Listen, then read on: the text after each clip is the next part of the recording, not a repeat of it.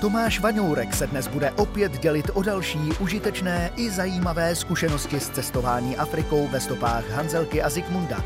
Kromě poznání možností komunikace na cestách vás v dnešní reportáži čeká také jedno skvělé překvapení. Tak pozorně poslouchejte. Zdravím a vítám vás u další tematické reportáže Expedice Z101. Ve vztahu, v životě i v obchodě se říká, že vše je z 90% o komunikaci. A možná bych dodal, že na cestách je těch procent ještě o trošičku víc. Dnešní tématickou reportáží tedy bude téma komunikace. Základní otázkou komunikace na cestách je, jak být ve spojení. Důležitý je vždycky někomu říct, kam jedete a kde se budete pohybovat.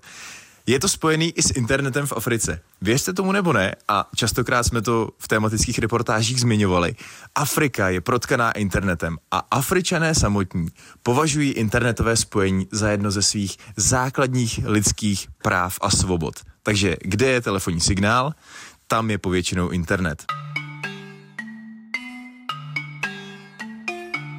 Další otázkou je, jaké jazyky v Africe ovládat. No tak my víme, že Hanzelka se Zikmundem se například před svojí azijskou cestou učili arabštinu a učili se syrský dialekt. Upřímně řečeno, arabských dialektů je přehršel. A častokrát pro jeden zapomenete druhý, takže se mnohdy po intenzivním studiu vrátíte ke staré, dobré angličtině. No a zajímavosti jsou i zvyklosti v komunikaci. Například, když se budeme držet v Sudánu, tak je strašně zvláštní, že když Sudánci nevědí nebo neznají odpověď, tak vás začnou ignorovat. Vlastně se k vám vždycky otáčejí zády. Je to velmi zvláštní pocit. Na druhou stranu, když jste ve frankofonních zemích, například na Majotu nebo Reunionu, a neumíte francouzsky, tak oni se s vámi odmítají bavit, protože francouzštinu považují za základní jazyk celé planety. A to všechno vede k poslední otázce. Kde a jak se v Africe domluvíme? Věřte tomu nebo ne, ale z mojí zkušenosti Nejhůř se člověk domluví v nejvíce civilizovaných zemích. Já jsem nikdy neměl problém domluvit se v arabských zemích, v poušti, s nomády, s beduíny. Vždycky to šlo rukama, nohama, ať jsem neuměl arabsky, oni neuměli anglicky, vždycky jsme se domluvili. Vždycky. Jediný místo, kde jsem se nikdy nedokázal domluvit, byl Reunion a Majot.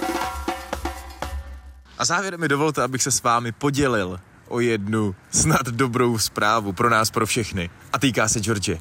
Mezi všemi problémy východní Afriky nám světla je skřička naděje a objevil se přepravce, který je schopný a je natolik odvážný, že si troufá na to bezpečně dostat George ze Sudánu dál na jich. Do jaké země si zatím necháme pro sebe? To snad proto, aby jsme to nezakřikli. Ale chtěl bych jenom podotknout, že George procestuje tři země a velmi, velmi náročnou trasu okolo Somálska přes roh Afriky tak, že se s ním snad v pořádku setkám v další zemi a expedice už brzy bude pokračovat. Tak nám držte palce. Expedici Z101 můžete dál sledovat ve vysílání Českého rozhlasu Zlín, na webových stránkách zlín.rozhlas.cz, v aplikaci Můj rozhlas a na dalších podcastech.